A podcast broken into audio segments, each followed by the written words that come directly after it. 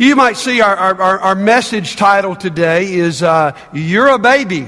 And um, that can be said in, in two different ways.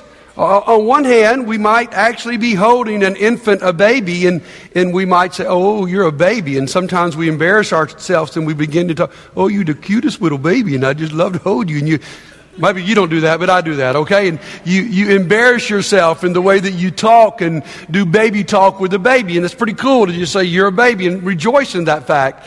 On the other hand, we might say to someone that's older, you're a baby, and we don't say that embarrassing ourselves. We almost say that to embarrass them. I mean, they act in such a childish way that finally you say to them, you're just acting like a big baby. And so it can be used in both ways. And when it comes to our mission, I want to remind you of our mission, which is to lead people into a growing relationship with Jesus. And here's the way it goes it has to do with being a baby. It starts when someone becomes a Christian, they're a, a spiritual infant. Uh, the Apostle Peter says, you know, if you're an infant in Christ, a babe in Christ, he actually calls in 1 Peter chapter 1, desire the pure milk of the word. So he, he uses the term baby in a very positive way. But on the other hand, we don't want to stay spiritual infants. What we want to do is grow into what I would call today spiritual parents. That, that, we go from a point of us being a baby to we're the people who help produce and raise the babies. Now, let's think about that for a second. If you have your Bible, open to 1 Thessalonians chapter 2. And the Apostle Paul talks about being a spiritual parent. Paul talks about being a mother. He talks about being a father. Some of you single moms and dads here, you understand what it's like to play both of those roles.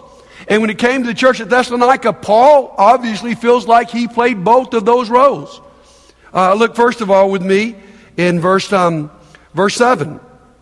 Uh, surely you remember, uh, brothers and sisters, our toil and hardship. We work night and day in order not to be a burden to anyone.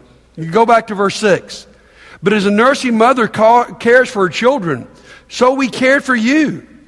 Isn't that an interesting analogy? As a nursing mother, I don't really know what Paul understood about being a nursing mother, but he must have thought he understood something about it.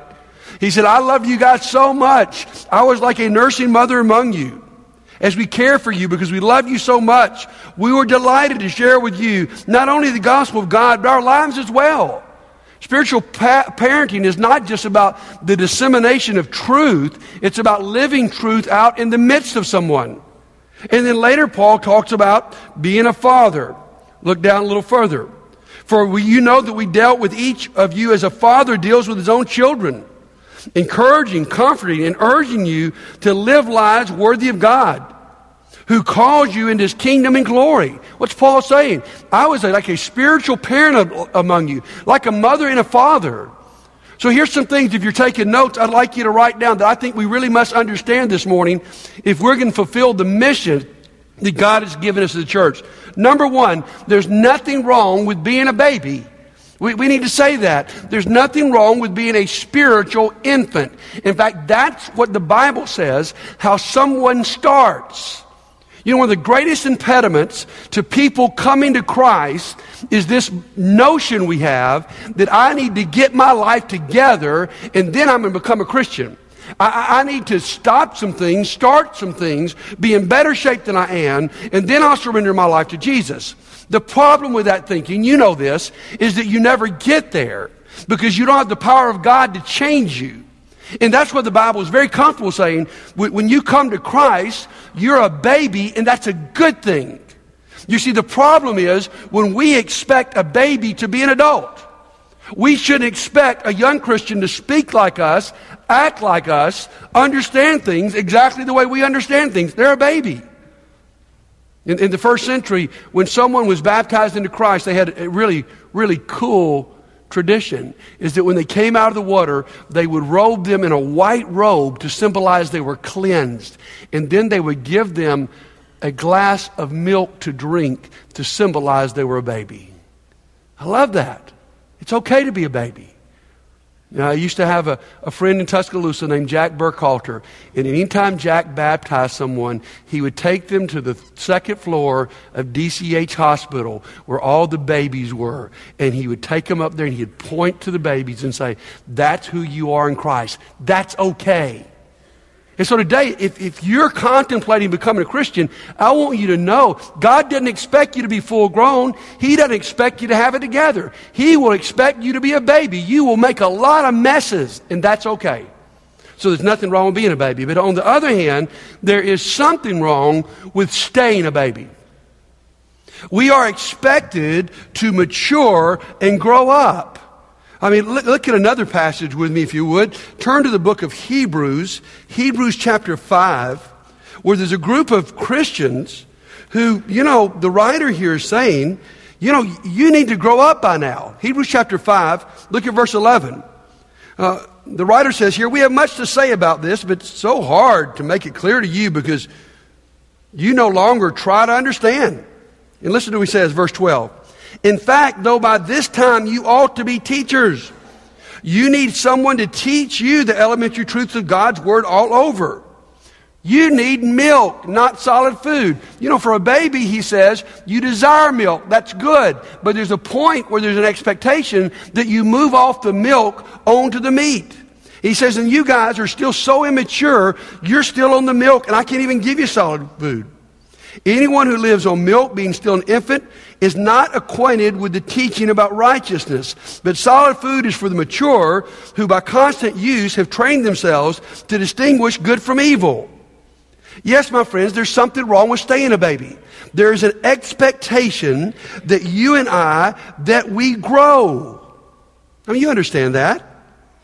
When someone's a baby, it's, it's okay. I was talking to both my daughters on the phone yesterday about our, our, our you know, one-year-old grandson. And I, I was talking to uh, Lindsay about George, and she was telling me the latest things that George does.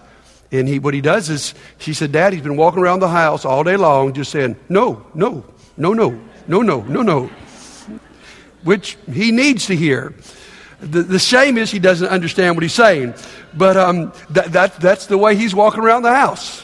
And then I talking to Laura about Taze, and she said, Dad, Taze has now learned how to, to turn a doorknob. And so now we're having to get those plastic things over because we can't keep him controlled there. And, and Taze is sort of my emotional child. He is definitely Laura's son.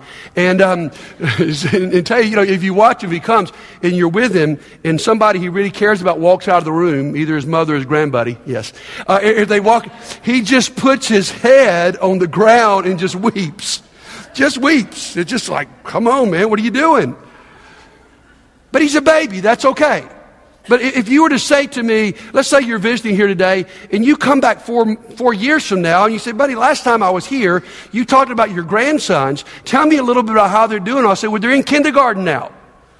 And you say, well, how are they doing there? I said, well, George just walks around the room all day. No, no, no, no, no, no, no.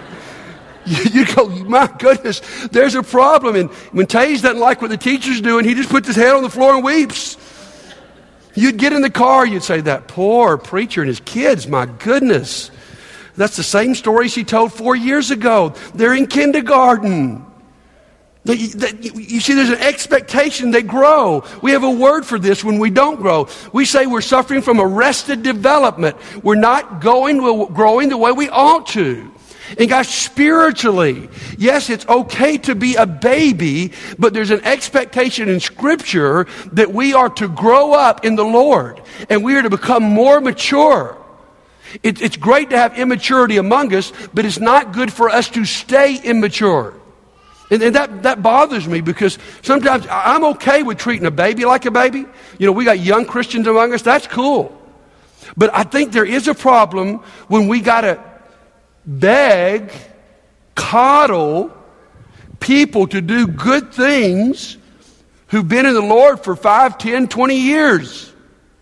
And we talk to them like would, would you please, would you please stay for Bible class? We'd really like to get you in a small group. I know you're married, but we would love for you to come to this marriage seminar. We're going to email you. We're going to send you a postcard. Man, we are going to beg you everything. Please, please. Uh, It's absurd the way sometimes we coddle people, and I'm okay with coddling babies, but there's a problem when some of us have been in the Lord for a while. Would you please start reading your Bible? Would you have a prayer time every day? There's a problem when we continually coddle people who need to be mature enough to say, you don't have to beg me to do what is good for me.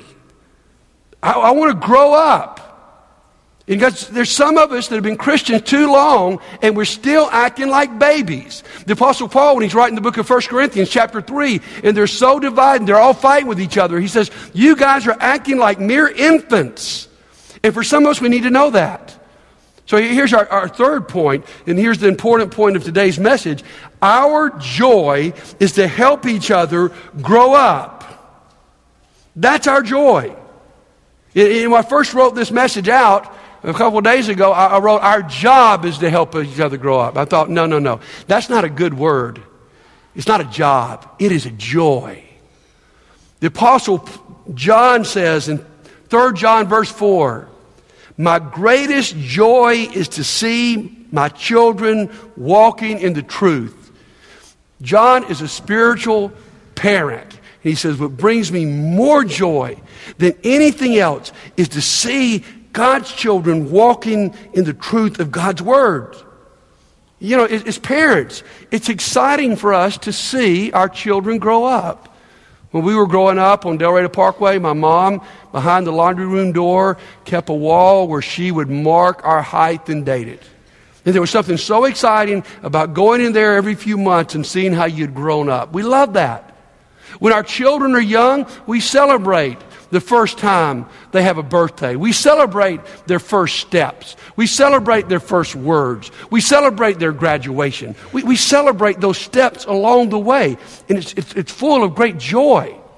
And as a spiritual family, what we need to learn to get joy from is when, when we celebrate when someone is baptized. We celebrate when they start having that meaningful intimacy with God in quiet time. We celebrate when they join a small group. We celebrate when they begin to show the character qualities of Jesus Christ. We got to celebrate that.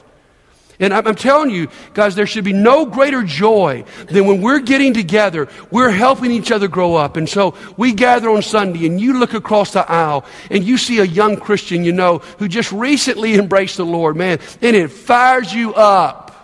Or you look across the aisle and you see a mature Christian, you know, who's light years ahead of you spiritually, who's an example to you. Or you see someone who was on this front row a few weeks ago confessing they've got a problem with their language and their language is clearing up. And we, we rejoice over those things. We celebrate those things because we're part of a family. And every step forward, we celebrate. Because that's why it's so important that the church is intergenerational. Not just age wise, I'm not talking about that. I'm talking about spiritual maturity wise. You know, you go to some churches and it's just a bunch of immature people who've just become Christians. That, that's very dangerous because they don't have the role models, they don't have the examples. In, in, in the church, often, if it doesn't become more intergenerational spiritually, those people are going to stay where they are because there's nobody to mentor them, to mold them, to nurture them. On the other hand, probably more churches are just made up of people that are spiritually mature, and they're okay with that. And in a church like this, there's not many messes because you don't have people saying crazy things and doing crazy things, you know, because they're all at this point. And sometimes a church like this becomes very arrogant. The Apostle Paul says, knowledge puffs up. When you got a church that's just gaining more and more knowledge and yet not sharing it with somebody else, it tends to breed absolute arrogance. And so that's not the model we want. My, my, friends, here's what I want to be. I want to be a part of a church where it's intergenerational. I want to be around some baby Christians that sometimes make me uncomfortable because they use bad words. I want to be around baby Christians who are still struggling with some of their addictions. I want to be around people in this church who sometimes make this church a mess because they're babies and that's okay. But I also know we've got to have people that are here and here, and we've got to have people that are mature that are investing in these baby Christians. And so thank God as you look across this audience today, you see all generations. And one thing we, we need to facilitate as a church is the mixing of those generations. You know, we've been brainstorming lately. How do we get some of our younger couples together with some of our more mature couples? Because that's the way we grow. So, guys, here's our great joy. Our great joy is that wherever you may be in this spectrum today, you don't get stuck.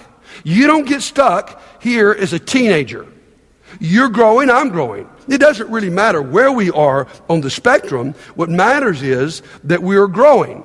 And what God has done is He's put us together to help each other grow. Here's my point. If we're not helping each other grow up in Jesus, we are not fulfilling our mission.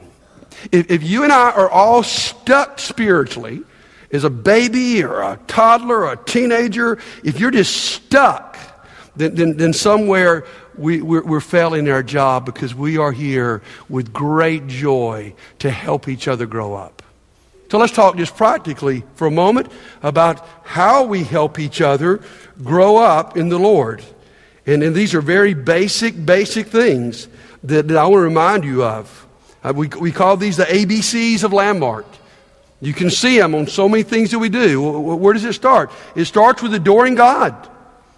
We grow up as we grow closer to Jesus through worship in the Word. Because there's something transformative about you coming in here and releasing your heart in corporate worship together. It changes us. It's not just something we're supposed to do. And as, as we come here in the assembly and, and you go to the Bible classes and, and we begin to dig deeper into the Word, it's powerful. And it's the way that we grow closer to Jesus. If our goal is to lead people into a growing relationship with Jesus, worship and the Word are two components we cannot do without. Second is the B, which is belong. That you grow closer to Jesus through friendships and small groups. God, if it was only about worship and the Word, then, then God could have told you just to go home and do it in your closet. And that'd have been okay.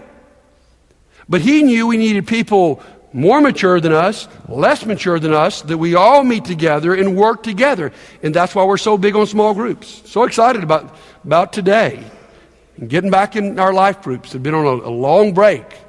So excited about what happened on Wednesday nights and all our ABC groups. Had a lot of new people up here. Now, I look at our Birmingham campus and, and see the list of small groups, man. For a, a small church, man, they are doing small groups very, very well and have great leaders. And right from the beginning of that congregation, the DNA of that church is sold out to small groups the way it should be. And so we want you to belong to a group of people where there's somebody who's rubbing you the right way. And you begin to grow. Now, now, now, let me say this, guys. Just because you meet in a small group doesn't mean you can grow. It's if you walk in there and you've got a purpose behind it. You know, just like coming to this assembly. If you don't come here to be challenged and changed and molded, probably won't happen. If you go to your small group today or later this week and, and, and you're just going there just to goof off and just to, to sort of talk, um, let me, it's probably not going to happen. Here, here's what, what I yearn for. I yearn for when you walk in these doors back here, you anticipate the presence of God. You and I anticipate that God is going to do something in this assembly. It's not just a checklist. And when you go into your homes or classrooms for a small group, that you anticipate that God's going to use those relationships there. That you're going to actually build not just a friendship, but a spiritual friendship that'll help you become more like Christ. And then care to see is you grow closer to Jesus through ministry. There's, there's a way that you encounter Jesus. Matthew chapter 25, when you encounter the least of these, when you feed the hungry, when you clothe the naked, when you visit the prison, Jesus says, You've encountered me. When you serve in our community, when you serve in our church, let me just say, guys, there's something there that happens that is, that too is transformative. In fact, let me just stop here at, at, at C for a moment and say this. I've never heard anybody tell me they were growing spiritually, okay, where they didn't mention at least one of these three things we've talked about. It's just, it's just the, it is truly the ABCs of corporate spiritual growth. It, it's how we do it. Somebody's going to say, you know what? Man, my life was changed. I was in that worship service and the Holy Spirit convicted me and I'm different. Or I was in that Bible class and my goodness, we got deeper in the Word and I got a perspective I'd never heard about God's truth for my life. Or I made that friendship, you know, and I actually got a friend that we pray together once a week. And, and we don't just talk about football and the weather and politics, we talk about the Lord and actually hold each other accountable. And I was always scared of that, but that's, that's changed. Or I've gone down, you know, to that inner city place and, and I've served the soup. Or I've worked in the classroom. Or I've served in the nursery. Or I've taught a class for the first time in my life. And you know what? The crazy thing is, is man, I'm growing like never before.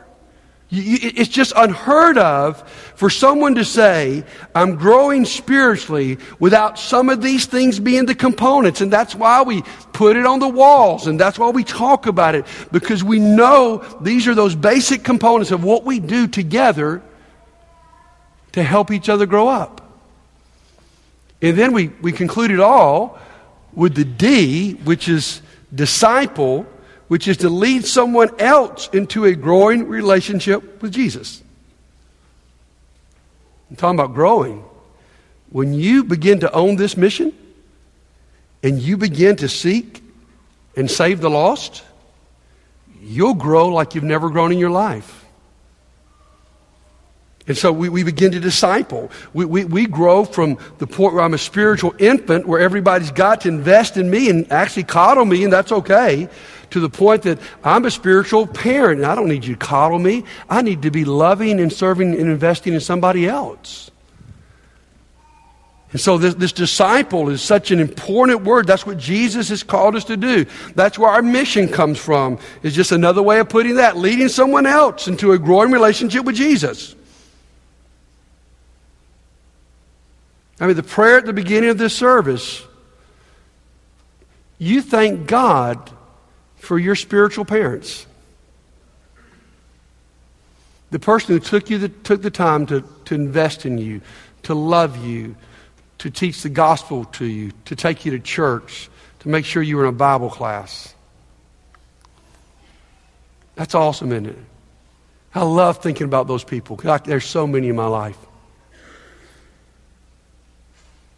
Our challenge is will we be that for somebody else? So let me leave you today with two questions about owning the mission. Number one, are you growing? Are you growing? Are you growing in your relationship with Jesus? I'm, I'm, I'm, not concerned right now with where you are on the spectrum. We're all at different places. That's why God put us all together. The question is, are you making movement? Uh, the Christian life on this earth is, is never been about perfection. There was only one perfect, that was Jesus. The Christian life on this earth is about direction. So, so I'm just asking you, wherever you are, are you growing in that relationship with Jesus Christ? Are you practicing the disciplines, both privately and as a church, that, that help us to grow into His image? Are you growing? Let's say this there is no such thing as standing still. There was an old writer named Cromwell who wrote, He who ceases to be better ceases to be good. You can't get to a point and say, I've made it. I'm okay right here. I'm just going to stop because you won't stop. You will slip. So, my question is are you growing? All right? it might be slow. Normally it is. It is for me anyway. Might be just barely, you know, detectable, but, but you're, you're going in the right direction. Thank God for that. We, we celebrate every step we take forward. You know, sometimes we think, I cannot celebrate till I get perfect. No, we celebrate every step we take between infancy and parenthood. Okay, that's question number one. Question number two is Are you leading? Are you leading someone else into a growing relationship with Jesus? Who are you impacting? Who are you influencing? Who are you inviting? Who are you investing in? That's what I'm asking. Is there somebody who comes to your mind right now, go, you know what? Man, I'm praying for this person I met. Man, I want to lead them to the Lord. I'm working with this young Christian to help them mature. I'm spending some time encouraging this person I know who's been slipping away from the faith. I mean, I, I, am I'm investing in somebody else. I'm asking you today, who are you leading into a growing relationship with Jesus? Now, I think our problem may be, the more I think about this, is that we have separated these two questions into are you growing and are you leading like they're separate.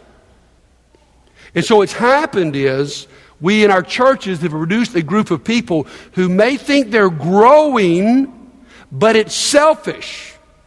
It's about me growing. It's about my knowledge. It's about what I've done.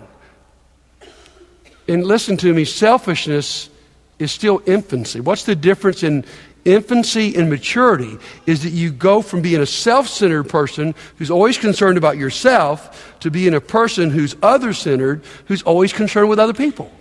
And if your spiritual growth is all focused on you and, and, and what happens to you, I think you've, you've missed. And that's why these two questions aren't separate questions. They really are together. Because if I'm growing into the likeness of Jesus, I am going to be influencing someone for Jesus. I love this large megachurch in America that got afraid about whether their people were growing or not, and they decided to boil it down to two questions. Two questions from Jesus. Here's it. Here it is the two great commandments. Are our people loving God more, and are they loving people more? And again, those two things are, are, are connected.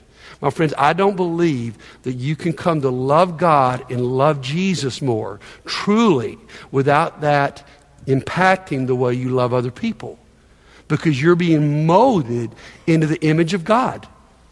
So, so these two questions belong together. And I ask you, are you growing in your relationship with Jesus? And are you leading someone else? Now, here's what I want to say. We all lead in different ways, okay? And we all lead. Are the people around you in your home? Are the people around you in your office? Are the people around you in your work? Are they seeing Jesus in you? Or, or, are you helping to show them a different way of life? You see, that's what it's about, guys, is us growing and us impacting and influencing and leading other people into a growing relationship with Jesus. You see, listen to me. There's nothing wrong with being a baby. Maybe there's some, somebody here today, and it's time for you to be born again. And it's time for you to come out of this water as a spiritual infant. And the expectations are you'll still make some messes, but God's grace is going to be sufficient to mold you. Uh, and, but, guys, yes, there's nothing wrong with being, but there, there is something wrong with many of the rest of us who've remained spiritual, selfish infants. And our, our challenge today is to grow. And, and, and that, that is the great joy and I'm not saying this or even asking these questions to try to put you on some kind of guilt trip. That's not sufficient. I'm saying and asking this because I want you to experience the joy of growth.